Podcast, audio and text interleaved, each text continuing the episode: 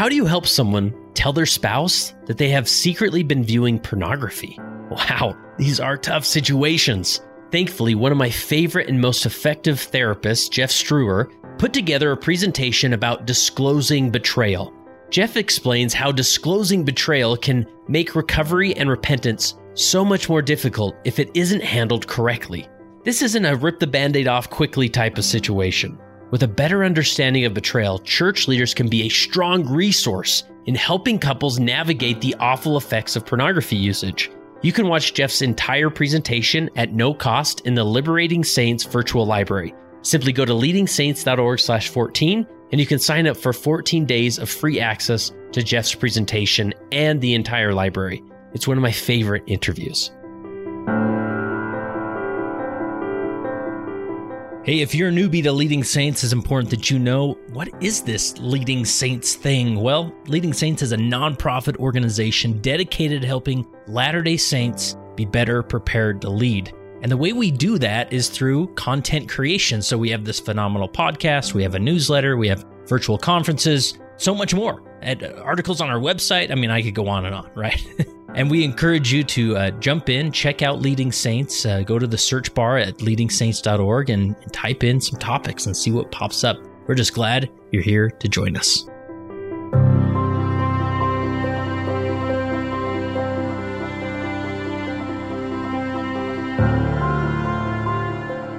Welcome back to another episode of the Leading Saints podcast. Today I'm welcoming in Kyle Turner. How are you? I'm good. How are you? Very good. Now, you teach pharmacy at the University of Utah. I do. To the medical students? Uh, yeah. or well, are they going to become pharmacists themselves? Yep, going to become pharmacists. Nice. Yep. And you're in a bishopric? I am. and Bishopsburg. but you also deal with a lot of healthcare leadership development. Like how did how'd you get into that? Yeah. So about 10 years ago, while I was a student, I actually had a faculty member basically ask me, like, do you want a free trip to Boston? I'm like, okay, right. I was a pharmacy student. That sounded good. But I ended up going to a leadership summit and it was it was really amazing. It was actually based in storytelling, so in narrative and how that's a leadership skill. And that was sort of the kind of ignited that this idea that oh, we need to be good leaders. We need Mhm. leadership development and healthcare is like full of opportunities to lead. There's lots of broken things in healthcare.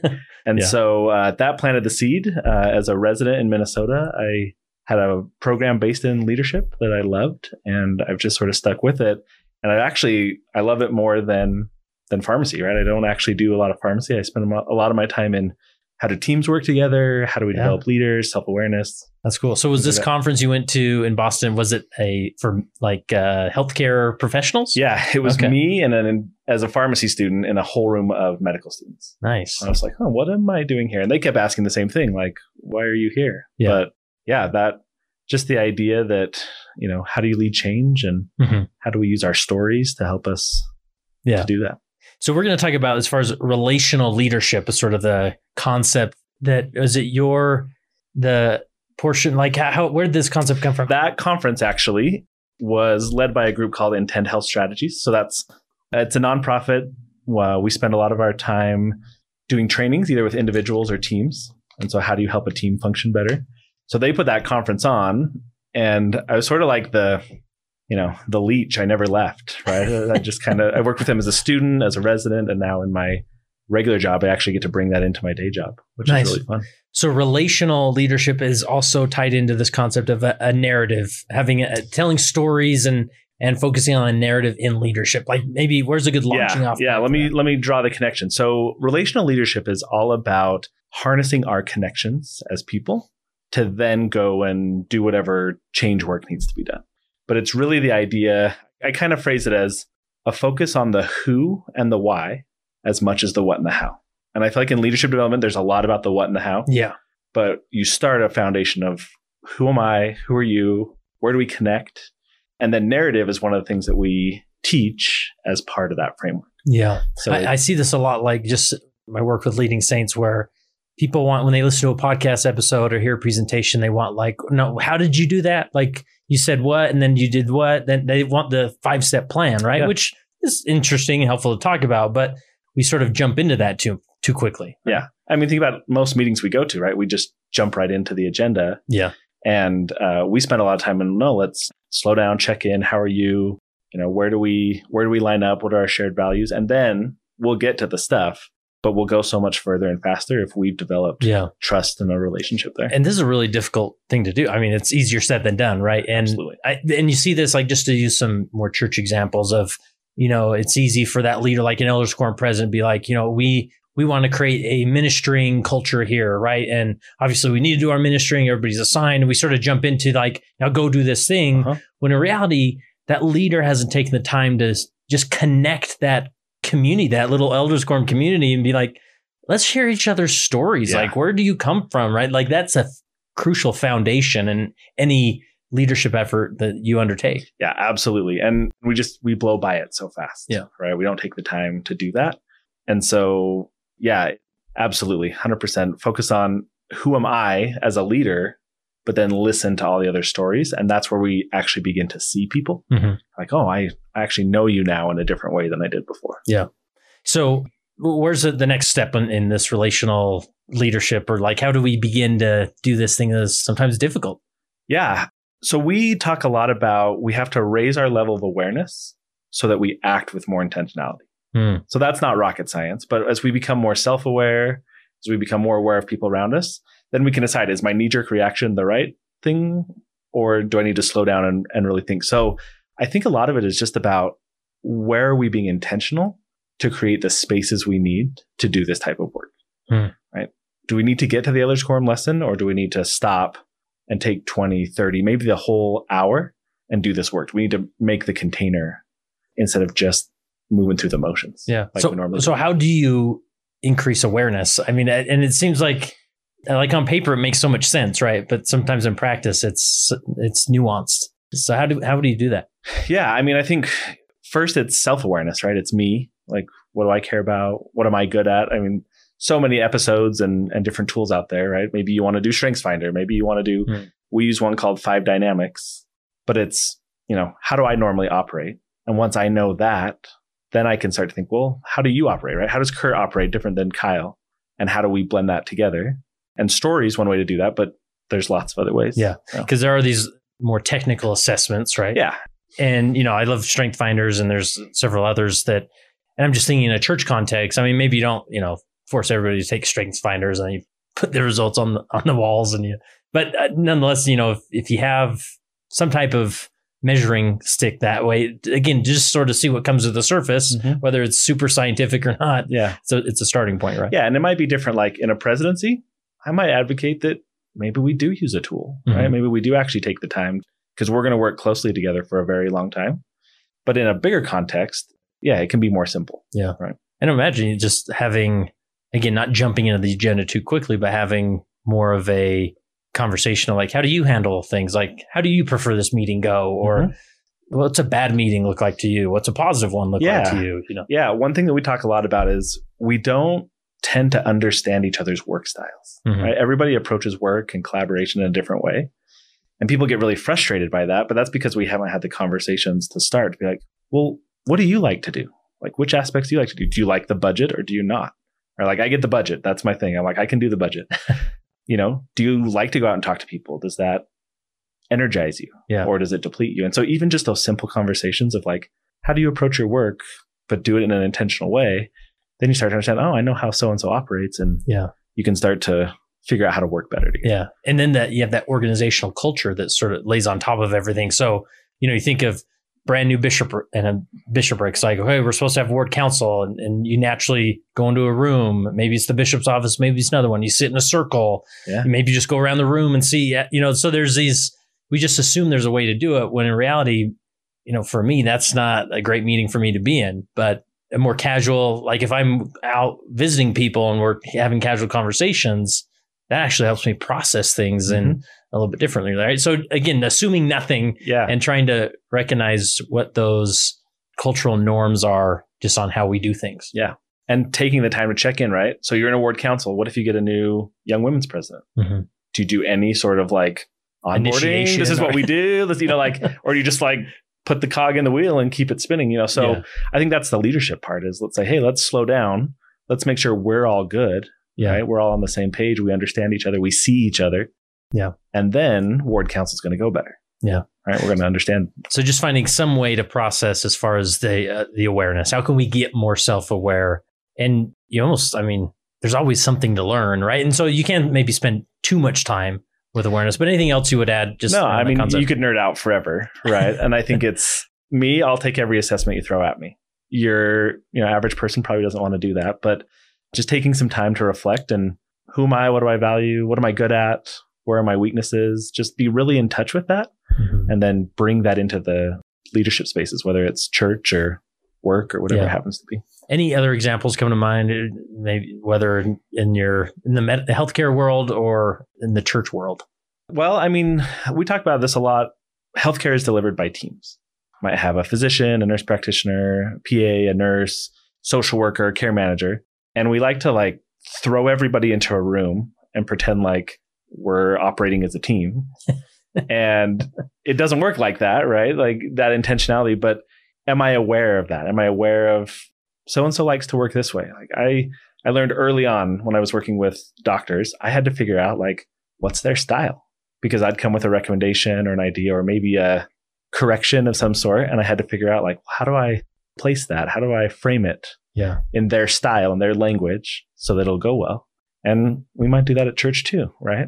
How do I talk to my bishop? How do I talk to my Relief Society president? How do I, you know, how do I work on making things better, but do it in a way that's going to resonate with that person? Yeah. I'm just thinking of the individual because there's many doctors who are, are bishops.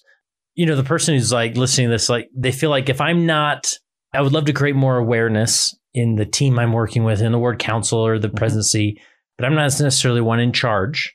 Yeah. And the bishop sort of has his agenda, or the Society president is headed this way, and she's headed down that track full bore, and there's no stopping her, right? And so, what any any thoughts on how we do that? Yeah, I mean, I feel like I've spent most of my time in what I little L leadership, right? Where you're not the one in charge. Mm-hmm. And so it is a little trickier. You have to be a little more subtle, but I I often think it's, you know, hey, I just learned this thing. Can I share it with you? And then maybe we could do it. Like I feel like this is my role right now in my calling is I have an idea, but I'm not in charge. But, you know, is there a space to share that idea?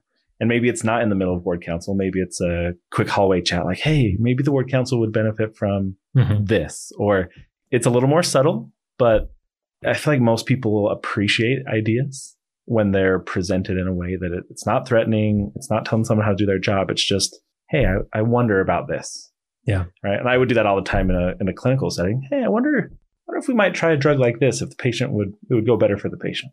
And that's a lot better than like, hey, you're really screwing this up, and you know, you should really change how you're approaching this. So Yeah. yeah, I I think we have to be a little courageous in those little L leader moments, but I think we can do that, and we can find a way to be thoughtful and tactful and Right. appeal to that person.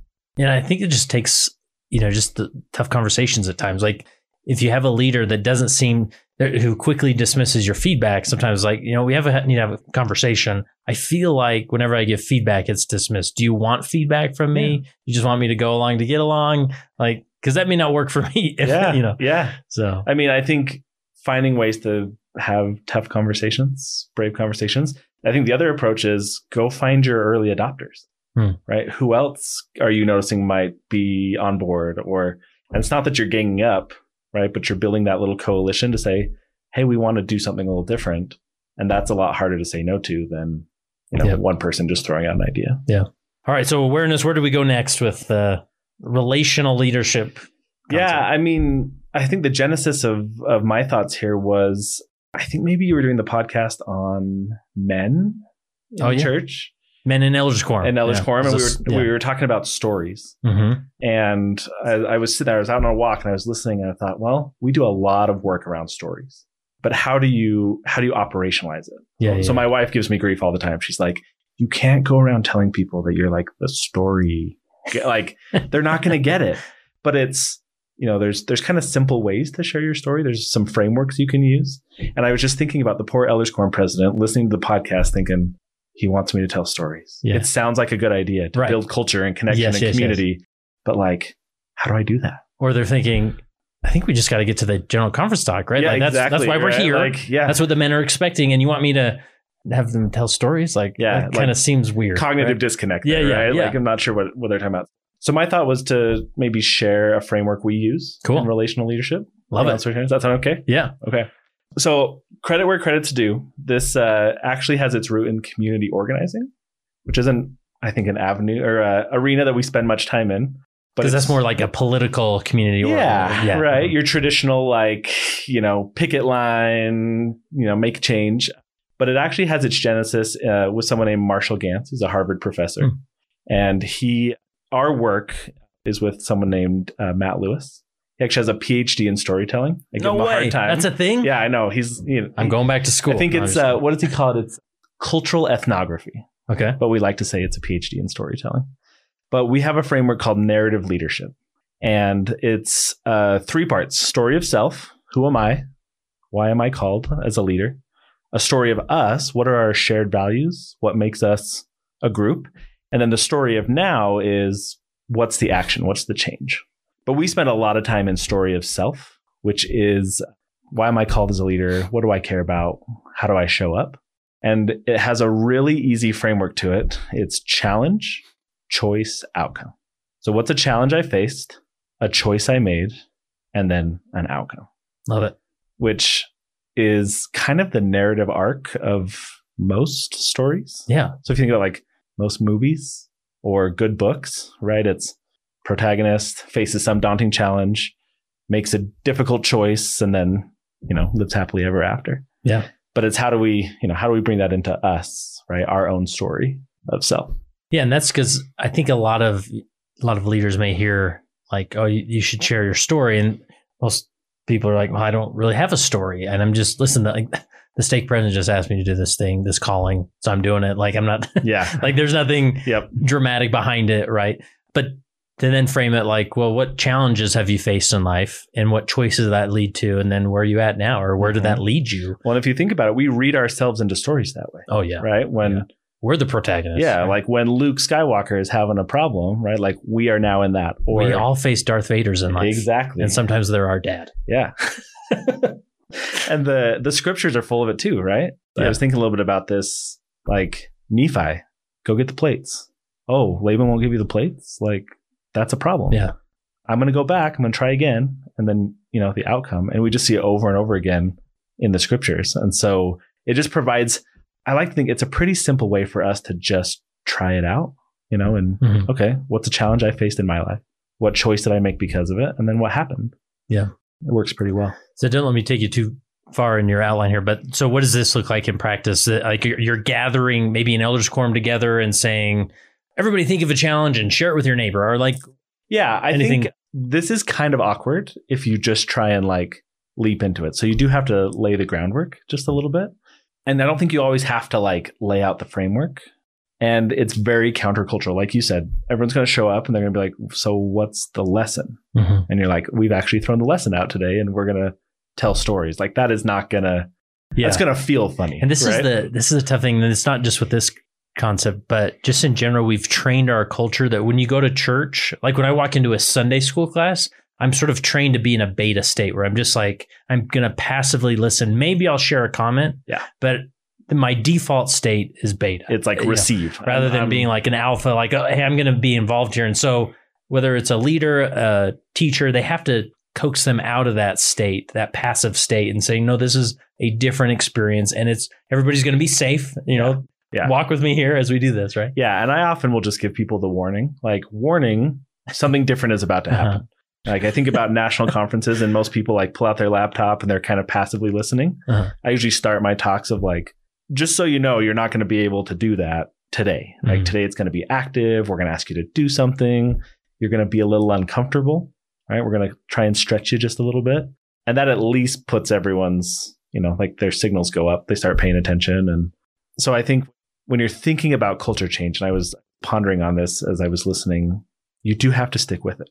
You have to just plan that it's going to be awkward. Mm-hmm. You'll probably fumble once or twice, and it's going to require just a little bit of persistence to make sure it happens. Yeah. Awesome. Where do we go next?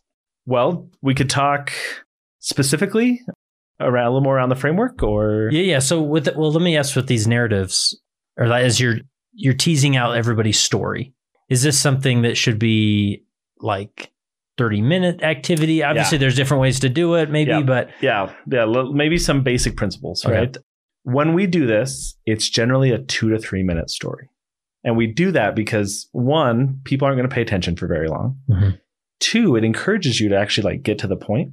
And usually these stories are like a snapshot, like it's a moment in time. It's not, oh, then I did this, and two years later I did this, and you know, like Yeah. We're not given the history. We're we're trying to pull people into a moment that was important for us. And I like to to kind of right size it. It's not, you know, Matt will always say it's not big C challenge always. It doesn't have to be like your deepest, darkest, biggest challenge you've ever faced because the setting might not be right for that. There Yeah. might not be enough safety in an elders quorum or a Relief Society to have everybody just like dive into their deepest moments. But what's a little C? What was hmm. like a little thing that was hard and go there? And so as people are thinking, you know, what can I share? It can be really simple. It can be something that was a little tricky, but you you made your way through it. Yeah, and, and there's so many opportunities maybe frame it a certain way of like take a lot of the people back to their mission or as as it being a youth in the church. Like when when was that moment? Because you're want, you're wanting a moment. You're not wanting. Yeah, life was tough in the first six months of my mission. Like, no, no, what was the moment that was tough? Yeah. you know, where were you? What was the setup? Yeah. And the big part is is, you know, stories a way that we share our values without telling people what we value. Because you might sit down and say, you know, I value hard work and family and yada yada yada. And, you know, and people are like, okay. yeah. Who Great, doesn't? whatever, right? yeah, But when you tell a story and you say, let me tell you about the time that I struggled as a dad Mhm. And what I did and what happened. All of a sudden, all those values come out, but they do it in, in just a more powerful way. And what ends up happening is we end up connecting on those shared values. Mhm. So as we're sitting, you know, listening to somebody else tell their story, we're again writing ourselves into their story, but it's someone we know. And now all of a sudden we're we're developing a connection and that starts to build that community Yeah. of people together. And that's the powerful moment Mhm. when we connect on shared values. So this may be just a few minutes where you're each sharing some stories, a moment, a story in your life. How do we transition this from story of self to story of us? So it becomes like not only am I benefited from hearing your story and sharing my story, but we're like more united. And maybe that just happens organically. I mean, I think that's hopefully one of the outcomes, Mhm. right? Is after a while, someone might be like, Hey, I, I listened to so and so share their story and that made a difference for me. And I felt like I connected. And it's sort of like a web of you just start to connect everyone. Mhm. And then you have that shared story. Now you've got a quorum or a class or a presidency that is aligned together because they understand where everybody's coming from. Yeah. And I think sometimes people are going to be like, do I have to like tell them about this challenge choice outcome thing? Like that feels kind of intimidating. I think me as a teacher, I go to the default, like, let me give you the framework and teach you the didactic. And, but as an Elders Quorum president, that's going to be hard. So I, I did come up with a few questions that I think get at challenge choice outcome, but they're a little more subtle. Okay. So, for example, on our team professionally, when we would get a new member of our pharmacy team, we would take some time and I would just give people the prompt, Now, tell me about a childhood experience you had that helped you become the person you are today. And there's a little bit of intention there. It's childhood experience is immediately going to go a little vulnerable, something we don't normally talk about. But the helped make you who you are today gives it sort of a hopeful spin. Hmm. Because what we don't want to do is sit there and kind of like, it's not therapy, right? We're not all, you know, Yeah. just unloading on each other. So that was one. Another one was around how did you receive your testimony of the gospel? Hmm. I think in there you're going to find challenge choice outcome, right? Like, oh, I wasn't sure about something and then I wrestled with it and prayed about it and, and here's what happened. Or, you know, what was a challenge or trial you've experienced that strengthened your faith? Again, the challenge is going to be a little vulnerable, but the strength in your faith gives it a hopeful ending. So I think you could come up with any number of questions. If you're in a YSA ward, if you're in a family ward, if you're, you know, depending on the setting, you might craft a question, but how do you get someone to open that vulnerability door just a little bit hmm and provide kind of that positive, hopeful outcome? Right. It doesn't always have to be that way, but I, I just find if you get too much negative outcome, that you're going to kind of lose the, the purpose. Gotcha. It's kind of like going to a movie with a bad ending, Yeah. right? We don't tend to, those aren't the yeah. popular ones. So the way you're setting it up is is you're making sure that there's there's hope in the the story, Yeah. right? That like how did that help you in life, right, Yep. or whatever. yeah, help you become where you're at, strengthen your faith, whatever happens Mhm. to be. Gotcha. Yeah. anything else as far as that story of us? Uh, I'm just thinking, I, I see just organically, the more iterations you do of this, you know, um, the more it's going to unify that group. And, and suddenly this identity of that Mhm. group is much more clear. Right. Yeah, absolutely. And there is, you know, there is some tactic around this, right? And you could try and get up and share a story of us, right? You could try and note the shared values that you found. And maybe a leader does it. It's a little bit storytelling 2.0. The self Mhm. is the easy part. Yeah. The us is I have to make some assumptions or I need to draw on the experiences we've had together. So you could have a story of us, which, which was, you know, remember the time that we all showed up after so and so's basement flooded. Mhm. And we all sat there and we slung mud and we threw stuff in the dumpster and like that was a little bit of an us moment. And you know, you could share that. But I do think the feeling of us is what starts to come after we we build those Yeah. connections. And I'm just thinking, like, if there's in that transition of the story of us, if it feels a little empty, maybe there hasn't been a lot of those stories of, you know, we've actually never gathered together or we've never done that service Yeah. thing. Or, but now that we know each other, maybe we can go do something. Yep. And the next time we reunite, we'll have a a deeper, more dynamic story of us because we did go do that service assignment Yeah. or we did went, you know, on that shooting activity or whatever it is Yeah. that those uh the story of us become you can write that story in Mhm. real time I mean, you could think about doing this a couple different ways. Like you could take your whole Relief Society hour and you could break people into groups of four or five and give everybody that two or three minutes to share a story. And I can almost guarantee that what happens in that small group is going to be pretty powerful. mm-hmm. A little mini story of us is going to develop. Or maybe you do that once and then if people weren't around, maybe somebody takes five minutes at the beginning of a lesson and they get their chance to share their story yeah but you stick with that long enough, you do that a few times, that's when you're going to start to feel right? The glue because every time every time we do a session on story and people are able to share together there's a little bit of secret sauce that happens in there. Right. And it's totally organic right? You're not forcing it. It's whatever the group is bringing into the room. But you know safety goes up a little bit trust goes up a little bit. And now you've got four or five people who feel connected to each other. Yeah. Maybe it's even a training session, training your ministers, right? Like think about story. How do you weave story into your ministering visit? How do you share who you are? How do you kind of tease out that other person? And it's it's in a genuine and caring way. yeah So I think there's a lot of little applications. It doesn't have to just be like a workshop, but hmm how do I weave these principles in and start to build that trust with other people? and i'm just thinking you know again um, as as you do this more and more by the sixth time you do this suddenly when you do get to the conference talk and the lesson Mhm. It's a it's a different Oh, experience It, right? be the comments are different. Oh, The- yeah, absolutely. yeah. And because i think uh, most elders quorums i mean i don't hear a lot of people rave about like oh i just love my elders quorum lesson right? And bless their hearts i know people are trying i don't want to diminish the efforts that are there. But sometimes you're just like i just don't know why this isn't clicking. Like yeah, we got some comments happening. It's the same five people that comment. We do our thing we go home. I guess we'll do it again next time. But again you're sort of fostering this this fire Mhm. and uh, suddenly it's like wow like those three comments that was like a moment for this quorum you know And I think what you're getting at is this does happen every once in a while, Mhm. right? Somebody will actually raise their hand and say, "Let me tell you about you know this challenging thing going on," and it's usually based on Yeah. the lesson, and it does change the mood, right? The Mhm. whole feeling in Mhm. the room changes. What if we did that on purpose, Mhm. right? What if we started with that instead of hoping that maybe it happens for five minutes at some point during the Yeah. lesson? yeah and you know obviously this is there's this general resistance to the term all right everybody turn to your neighbor or let's get in groups. Like people are like oh come on like i don't want to do that. I don't it's something in our nature as humans. We hate to Mhm. get in groups and again we want to be in a passive state. Just give us the lesson and we'll anyway so but it sounds like i mean this this is a crucial part is you're not i can just see maybe an elders quorum president or, or society president stand up with the group and be like who wants to tell a story? Right? Maybe that happens every once in a while but this is a small group activity right? Yeah, I'd say you know or a pair of you stand up and say we're going to do something different. Mhm.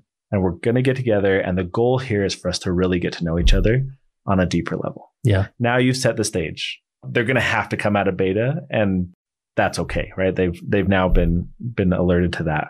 I also think we're just so used to kind of doing stuff in the head right? The logic I should do this. This is my duty. This is what the handbook says. Mhm. But we don't spend enough time engaging the heart. Like, and stories are the Amen, way that we engage the heart. Yeah. Right. We get a little emotion. If I, you know, harness my Matt Lewis here, who would give me the evidence behind this, there's actually, so there was a study done. I'm going to get nerdy for a second. Love it. That's what we do here, Right. Kyle. You got the nerdy professor going on here. Um, that they studied people with damaged amygdalas, and the That's a part of the brain. is part of the brain. Yep, anatomy here, right?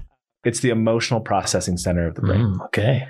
And so what they were trying to see is like what was the deficit, and what was fascinating is they could still reason, right? One plus one still equal two. A cow was a cow, but they couldn't make decisions. They were sort of in this kind of paralyzed state. So we often say like, don't make emotional decisions, but it turns out that actually all we're doing is making Oh, emotional yeah. decisions. Oh yeah, yeah. And so when you get to and if you think about the last piece of that is the story of now, which is the the call to action. Right? Think about how often we lead with the call to action, which is like you should go out and do your ministry. You should show up for this activity. You should, right? We've skipped all the parts before. We haven't actually engaged the heart, that emotion, that decision making center. You know, once you get some of that going, then all of a sudden when somebody needs help, it's not like, oh, so and so down the street. It's the person I sat with and heard about Yes. their challenge and their life. And it's a whole different story. Okay, so you're gonna love this. So I found there's this guy that does this YouTube channel. It's, very well done. It's sort of the Leading Saints of the evangelical world. Hmm.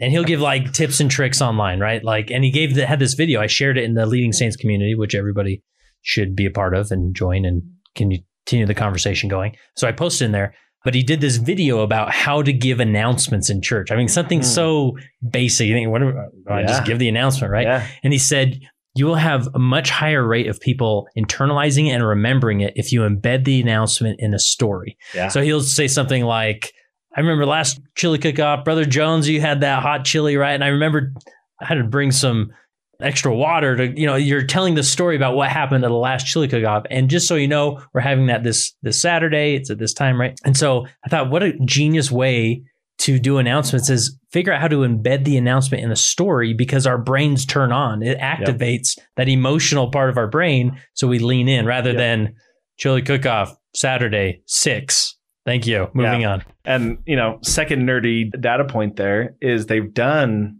imaging studies. And as people hear stories, the brain lights up. Oh, yeah. What's fascinating is the story ends and the brain stays lit, right? So it's a little bit of the science behind that. People are going to hold on to what they felt, and you might get that announcement to be more effective, right? Cool. You might get that call to come and help or do this or do that. Yeah. Be more effective that way. Another thing, and of course, I'm a genius leader. What can I say? No, uh, I can give you my own example of a of a good tactic. But when I was a high priest group leader long ago, one thing I did it was home teaching back then, but I brought in a handful of sisters from the Relief Society who I knew had had very positive experiences with home teaching or Mm. ministering, Mm. and I just had them tell their story about Yeah. what that meant to them. And and you know, you're I'm, I was trying to humanize what we're trying to do, right? That and for them to hear that, that's going to activate something different rather than a good solid guilt trip. And, Yeah. you know, you better get get on board because Yeah. the prophet asked us to. Yeah, and that's all in the head, right? Yes, And the stories, right? And seeing what impact Mhm. it can have. Yeah. That's all in the heart. And you know, talking about this head and heart dynamic, I think we we fall in this trap a little bit. Where there's such an emphasis on teaching doctrine, which I totally get. I'm fully behind. Doctrine's powerful, but if we do it in a way where where we're just sort of talking about facts, right? Like or doctrine as if they're facts. Well, we obviously know that this scripture says this and that, and here's a Mhm. quote by Elder Gong, and he said this. But it, we have to help them internalize the doctrine through story. Like, what does this actually mean for Yeah. you? When did this doctrine actually show up in your life? Yeah, the application of the Yes. doctrine through Yes. story. Re- They're really Yeah. important. Actually, and this is a little bit of a tangent, but I, I went to a, a public speaking course and they talked about when you're prepping, right? Get your one big idea. Like if there's one thing I'm going to get across, Mhm. like this is it. What's the story that goes along with it? And then what's the like how to Yes. associated with it? Yes.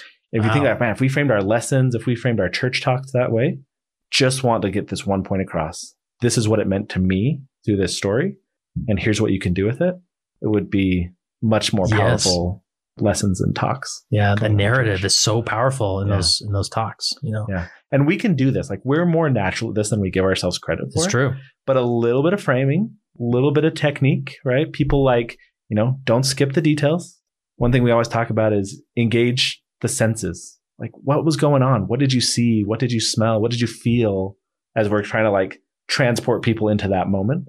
So it's a, this is a little bit of craft, Mhm. right? But the more we practice it and we're a little intentional about trying these techniques, then our stories start to get better and better Yeah. over time. Yeah. I'll just reference this so it's in the show notes and people can, if they want to dive deeper. I did an interview with Matthew Dicks, not a Latter day Saint, but a professional storyteller. And uh, his tactics, I, I still use them just so, Mhm. again, like creating the, we don't just tell a story like, oh, this one time I'm on my mission and we talked to this person, but it's like when you start saying, I was on my mission in Puerto Rico and it was a really hot time of the year and it was raining. And suddenly you're like, we're like, we're hypnotized. Yeah, we're in that bringing- moment We're bringing them, them, right? into it, Yeah, and it's it's a different experience than just getting to the point of the story. Yeah. absolutely. So, anything else that needs to touch on as far as taking it? So, he's talked about the story of self, the story of us, and then the story of now. Like, help us understand that. Yeah, the last better. piece, if you think about this as a, you know, I've shared my story. Who am I? Story of self. I hope that that's resonated with the Mhm. group when we share those values that they've heard. The story of now is really, it's a call to action. And you frame the nightmare if we don't act and the hope if we do. Mm. And that sounds really dramatic. And if you think about And almost manipulative if you use it wrong. yeah, oh, 100%. We can get there. Yeah, we can talk about that too in a second. All tools can be used Yeah. to manipulate. But, you know, if you think about the world of community organizing, those calls to action Yeah. were a big deal. There was a nightmare going on, but nobody's going to follow a nightmare, right? We only follow leaders who have a hopeful, optimistic vision of the future. Mhm. So again, in church context, this might be a little more subtle, but you know, if we don't do something, what's going to happen, right? If we don't get the youth to the event, if we don't keep coming back to ministering, right? If we don't do our ministering, so you, you kind of drop that, but then you give the contrast of, but if we do something, if we decide to show up, if we decide to operate differently, here's what's going to happen. Here's the positive outcome that's on the end of that. Mhm. So don't try self us now all at once, right? That's 1.0, 2.0, 3.0. I'd say play around in the self sandbox, right? Working on getting people just telling their stories of self.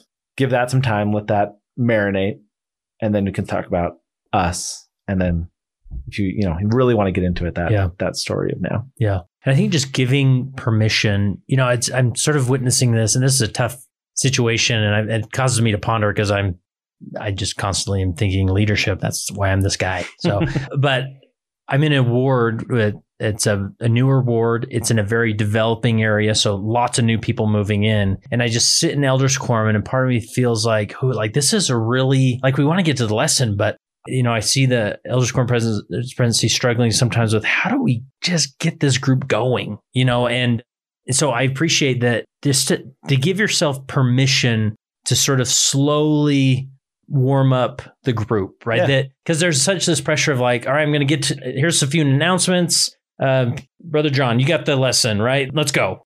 But just to be like, you know, we're actually going to tell stories for a few minutes and we're going to do it a lot. And and uh, part of me, I think some leaders would be like, but then we're doing it wrong, right? Then, but it's like, no, no, like you're doing it right because you're warming them up to Yeah. a place where you can do it really right. Yeah. And it makes me think like someone new moves in, give them five minutes. Yeah. Ask them to come in and like really tell us who you are. Don't give us the quick, like, Any, anybody so-and-so, new?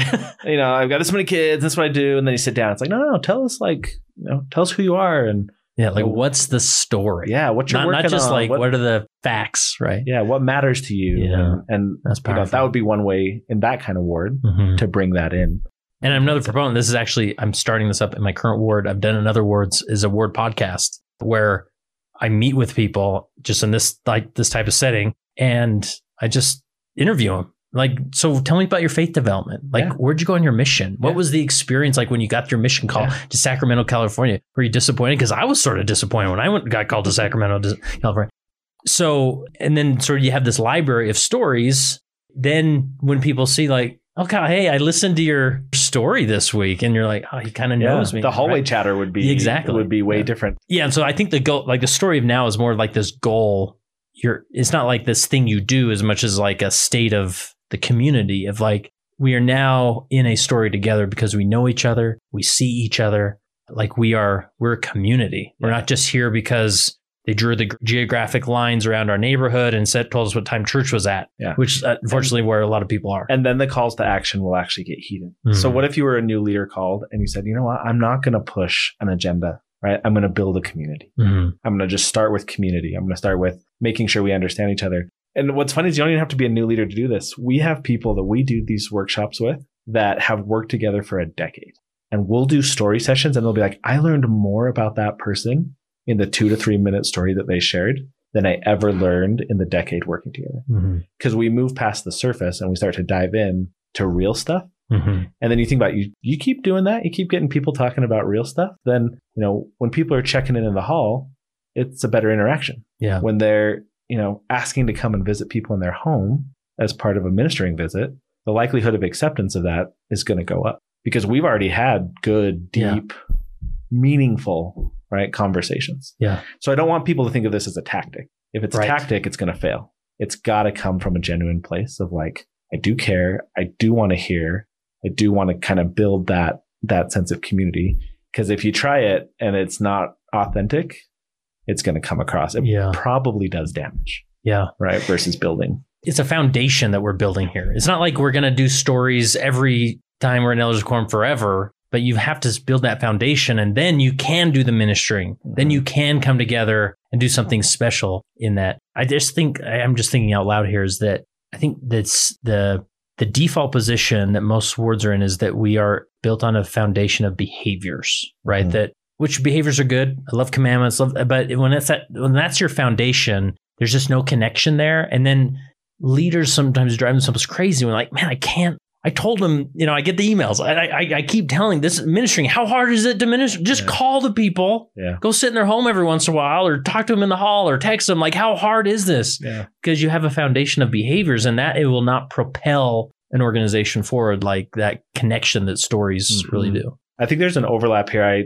I spent a lot of time in the Arbinger content, I love our right? Yes. Seeing people as people versus people as objects. Stories have a way of like immediately helping us see people as people. Mhm. right? They're not a ministering assignment. They're not another member of my ward, right? That sort of object. It's that's a person, Mhm. right? And you know, in in their model, right, you have results which are driven by behaviors, which are driven by mindsets. We get that mindset right. Like these are people. These are people that matter. Then all that behavior stuff gets better. Yeah. Right. And then the results that we're looking for start to happen. So it's one way I found that we can humanize each other pretty Yes. quickly by telling a story. Love it. Love it. Anything we're missing in the story of self, us, now, the challenge, the choice, the outcome, covered it pretty well. No, I, I just hope we've made it doable. Yeah. Right. I hope as people are listening, it's it's like this is there's a way to get this in there, and it doesn't have to be so daunting. Hopefully, Okay. we- we've brought down the the activation energy needed to try and and play with this. And we always tell people it's like riding a bike. Right. Maybe don't start it in elders quorum. Start it in your presidency meeting. Hmm. Right. Maybe don't you know you don't have to make the first performance in front of the whole the whole band. Right. The whole the whole audience find ways to try it yourself find ways to do it in a smaller setting and then when you're like oh okay like i got my story or i've spent some time thinking about this then Yeah. try it on the big stage Yeah. And I'm just saying, I mean, we're talking a lot in the context of, you know, the church meeting or the elders quorum, Society experience every other week, the second hour. But, you know, even inviting a handful of men over to your house, I do Yeah. this a lot, right? Yeah. And just to, and you're just casually talking. It's so much easier. It's almost a safer venue to be like, so tell me, like, why are you a lawyer? Yeah. And what's that journey like? You know, and Mhm. what choices did you make, right? Like what Yeah. challenges you face, right? I think in that more casual setting, and you could even stimulate that as as an elders quorum, right? There's no, there's so many ways to do this, right? Mhm. and if you want to just flip it i've been telling you the the broadcast mode Mhm. but there's you flip it and you get into receiver mode which is how do i get stories out of other people Mhm. and honestly if you just sit there and you ask people why not in like an interview way or a like oh you're a lawyer like why did you decide to do that like oh you went to school at you know penn state like how in the world did you Yeah. make that choice right it's active listening but it's really just asking people why and you'll be amazed you'll get challenge choice outcome Mhm. story of self brought back to you so as a leader that can be a really helpful skill like little l at around the campfire at your house or right. big l in relief society or or elders quorum Love it. Any other principle, concept, thing we missed? Did we do it all? I guess my only question is, do we want to try an example? Of Or course. do we not, you know, try I love like, some good examples. this this is make this real? this always and- happens to me as the practical? host. So Do you want to do one or do you want me to do one? uh, you maybe you start. I'm happy to do that. I came prepared for that answer, Good, uh, good. just in case. So maybe we'll even hit the clock and just show that, like, It's you know, we can do this in okay. two to three minutes. Um, and do you set a clock? Like, would you bring a clock timer thing in Elders Quorum? Or this would be up for debate. okay, read the room a little bit. In a professional context, we always set a timer. Be- and we ask someone, and now it's nice because you can set your phone and it can go off, and you don't have to be the one that like Yeah, yeah. cuts off story. And you'll always be the bad guy, right? When you cut off, and because the conversation Yeah. will be rich. Someone Um, just started to cry about this story. Exactly, right? I think if you set up in the beginning that you're going to do that, that'll be fine. yes. The one plus to doing it is you make sure everybody gets a chance. Like Mhm. if you only have 25 minutes and you don't give people a boundary, Yeah. then two people will go and the other three will miss out on the opportunity. So you do play a little bit of bad guy in order to foster an environment where everybody gets a chance to share. Love it. Because we know people wax long, Yes. right? You give people the mic and We can turn You know. very ver- verbose on people. yeah, so. case in point, right? You're getting me wa- waxing long here. So yeah, so I'll give this a try Okay. and uh, I'll go into my story. I'm going to give, I actually woke up this morning shifting my story. I'm going to give the, the mission story, Okay. an experience on my mission, and then maybe we could unpack it and show people Yeah. the principles. And this is just another. I mean, everybody's got a mission story, or or two, or a Yeah. thousand. Like Yeah. it's such an easy place to start. Yeah, absolutely. So I went on my mission to Mexico, and in my first area, I my companion slept until 10 a.m. every single morning. This is your trainer? yeah, exactly. Right. So I get there, I'm all jazzed, like fresh out of the MTC, and he's in bed. Small side note: I actually tried to pull him out of bed once, right, by his ankles, and it it didn't work super well. But I decided that like, well, he's gonna sleep. I didn't come here to like sleep till 10 and like, I want to do stuff, but I just decided that every morning I would sit down I'd put on my fleece jacket in kind of this chilly brick apartment and I was just going to read. I was going to read everything. So like I devoured the entire mission library because you think about this, right? Three months of two and a half hours every morning to read. that's. A, I mean, you already get a significant amount of study time, but yeah, that is exactly right. I read my grammar book, right? You know, like um, I read Jesus the Christ, but in in those two and a half hours, making that choice to just study, I read, you know, the Book of Mormon in English and in Spanish, you know, and Jesus the Christ, Our Search for Happiness. Like in that those two and a half hours, you know, I found the Savior, right? I found I had a testimony, but it, you know, I just had these moments where I was gaining insight and I was I was sort of lost for those couple hours, just strengthening my testimony. And then a couple weeks after I got a new companion, after this three months, I woke up one morning. I thought it's zone conference today. Somebody would always give a talk. They'd be just randomly called to give a talk in zone conference. And I thought, I'm going to get called today. Like, I know this is going to happen. And so I quickly kind of like put a little talk together, you know, three, three and a half months into my mission and get to zone conference. And sure enough, right, we're all in there huddled. It's, it's loud. And, you know, Elder Turner, we're going to give our talk today. And I went up there and gave a talk. I couldn't tell you what it was about.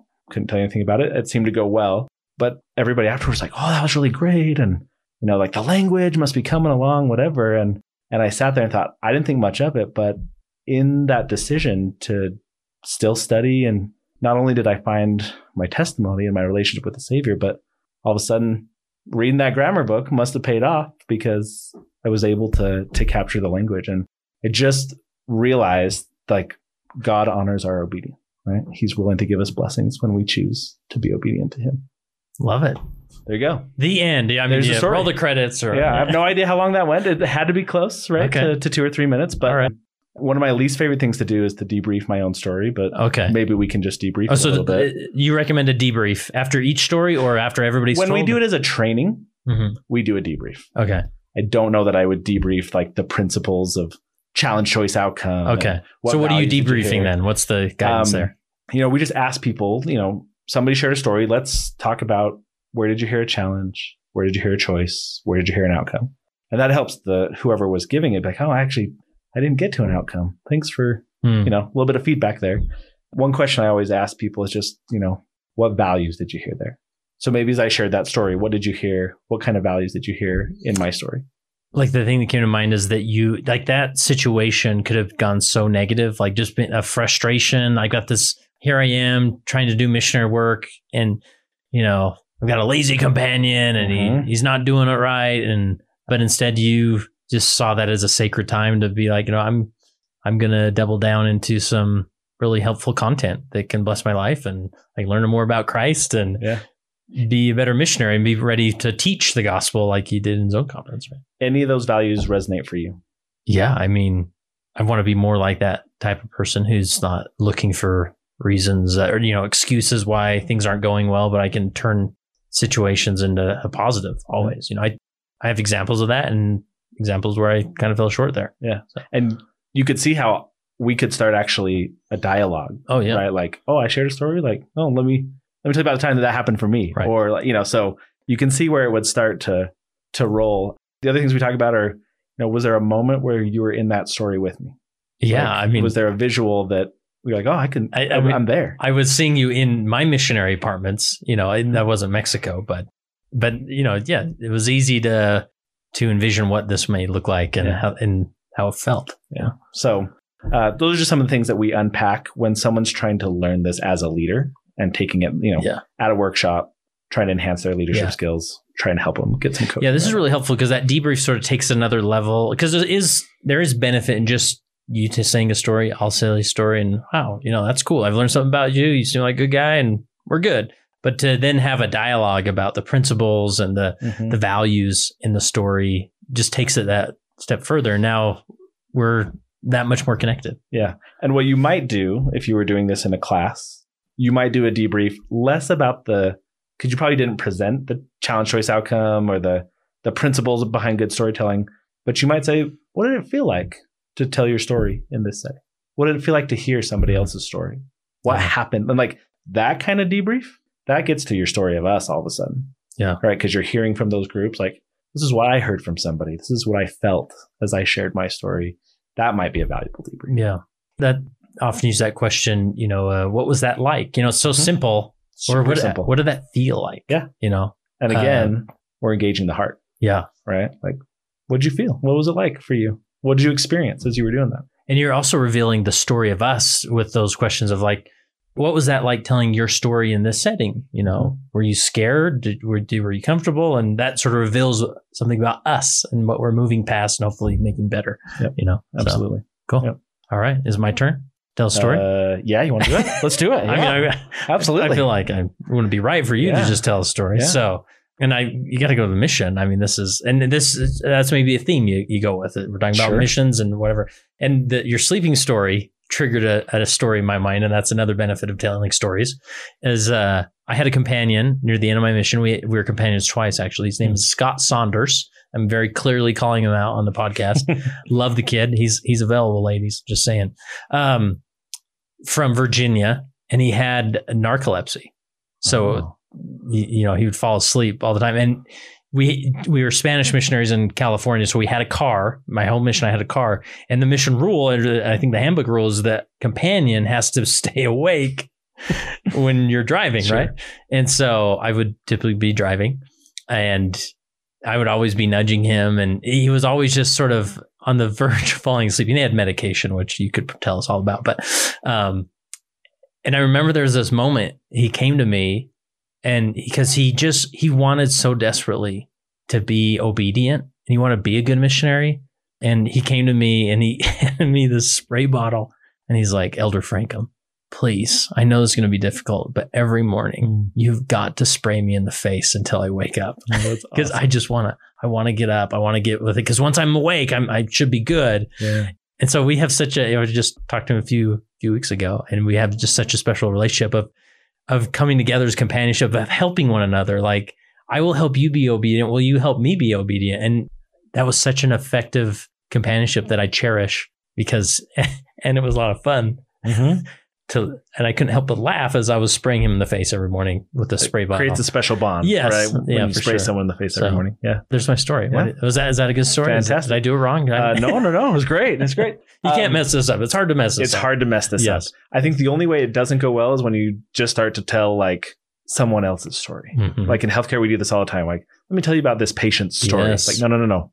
My this is story, the, I heard right? some therapists frame it like speaking from the I, uh-huh. right? Yep. And this is one thing I hit with the word podcast. Is like, I don't want to come to your house and learn about how awesome your grandfather was because that's family history. No, Yep. no, no. Nope. I want to talk about you. Yeah, exactly. So, Mhm. what do you feel like you had a challenge in that? What was the challenge for you in that story? Now you got me. Was there a challenge? I mean, just the challenge of doing like supporting a relationship Mhm. that we're asked. I mean, that's why we're in companionships, right? Is to find support and to be the type of missionary we want to be. So uh, it wasn't much of a challenge for me. To, so again, maybe I told someone else's story, but nonetheless, I had to. because you were there, right? That's Yeah, yeah. absolutely your story. Yeah, okay. I heard lots of choices, right? Yes. I like the spray bottle is, Yes. uh, you know, or the choice to honor your companion's request, Mhm. right? Like I made that choice to Mhm. say, like, yes, I will help you. And then the outcome, what would you say the outcome is? I mean, we it built a connection with us that we were able to help each other Yeah, out. that lasts through today. yeah, and his example of striving to be, he just wanted to be a better missionary, whatever that took. You know. Yeah. Yeah. And so those values, they come out, right? Mhm. Care about other people. When people ask for help, I will honor it. Longitudinal relationships, Yes. right? Like can hear all of that come through in that story. Love it. Yeah. Well, this is fun. Did we cover it all? I mean, we gave some examples and I'll give one last little background let's to this is the idea that as humans, we are wired for connection and community. And we are always attuned to the signals that people are sending us. And so as you think about story in that context, you say hi, you smile, like those are signals.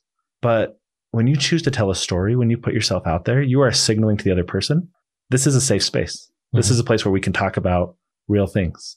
You do that inside a quorum, right? Those signals start to build culture. Wow. And what, you know, so as a leader, right, I should be really conscious of the signals that I'm sending, right? Are they signals that we care, that we can be vulnerable, that we can connect with each other? Or are they signals that like I'm just here to do the job? yeah. And story is just a way to send the right kind of signals yeah. in a group of people. I'm just thinking like in a parent context as well. My kids love to hear about the stories, uh, my stories, Yeah. you know, of when I was a kid, or when I dealt with similar things, or, you know, we didn't have the streaming service, or my Nintendo had a cord and I couldn't just walk around the house with it. Absolutely. so and what that does, the signals make the relationships that much Yeah. stronger. that's cool. Yeah. If anybody wants to like deep dive in some of these principles, I mean, is there, are there certain books or resources you would recommend or send them? to? Yeah, I mean, you can find uh, Marshall Ganz has put out some of his. He's got a couple white papers and different things you can look at, and you can really, if you want to geek out on self us now, that kind of thing. You know, these are workshops we do all the time. So if you're a if you're a healthcare professional, then They can like hire you to come do Intend Health cool. Strategies, like in the healthcare space, Intend Health Strategies, That's the um, name of the is the nonprofit. The nonprofit. So okay. come in, whether it's you want to join a cohort of people or you just want to bring your team Yeah. this kind of relational leadership content. Non healthcare, Matt and I do this for in non healthcare settings because Cool. turns out you can tell stories Yeah. in all kinds of things. As long as um, humans are involved. Yeah. So, you know, can email me and we can include that uh, Okay. if people are interested. And, you know, if people wanted to try this in a church setting, what a fun experiment, Yeah. right? To I do love it. some workshopping and different things. So Yeah. uh, we could definitely do that. Awesome. All right. Kyle, the last uh, question I have for you as is you reflect on your time as a leader. How has being a leader helped you become a better follower of Jesus Christ? Yeah. yeah. It's funny. You listen to the podcast enough, you know this question is coming. um, you know, every time we lead out, big L leader, little L leader, we stand in the Savior's stead. We are there representing him. And I feel like feeling that in leadership roles makes you want to be like him, makes you want to honor that role and become more like him and lead the way that he leads. One of my favorite things to do is to look at the Savior's life and find the leadership principles that he displayed. So it's just made me want to be more like him and to follow him better than I do now.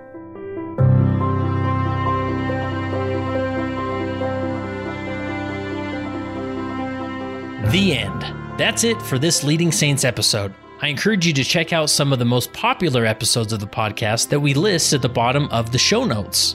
If you haven't listened to all of those, do so now. Remember, learn more about disclosing betrayal from Jeff Struer by visiting leadingsaints.org/14.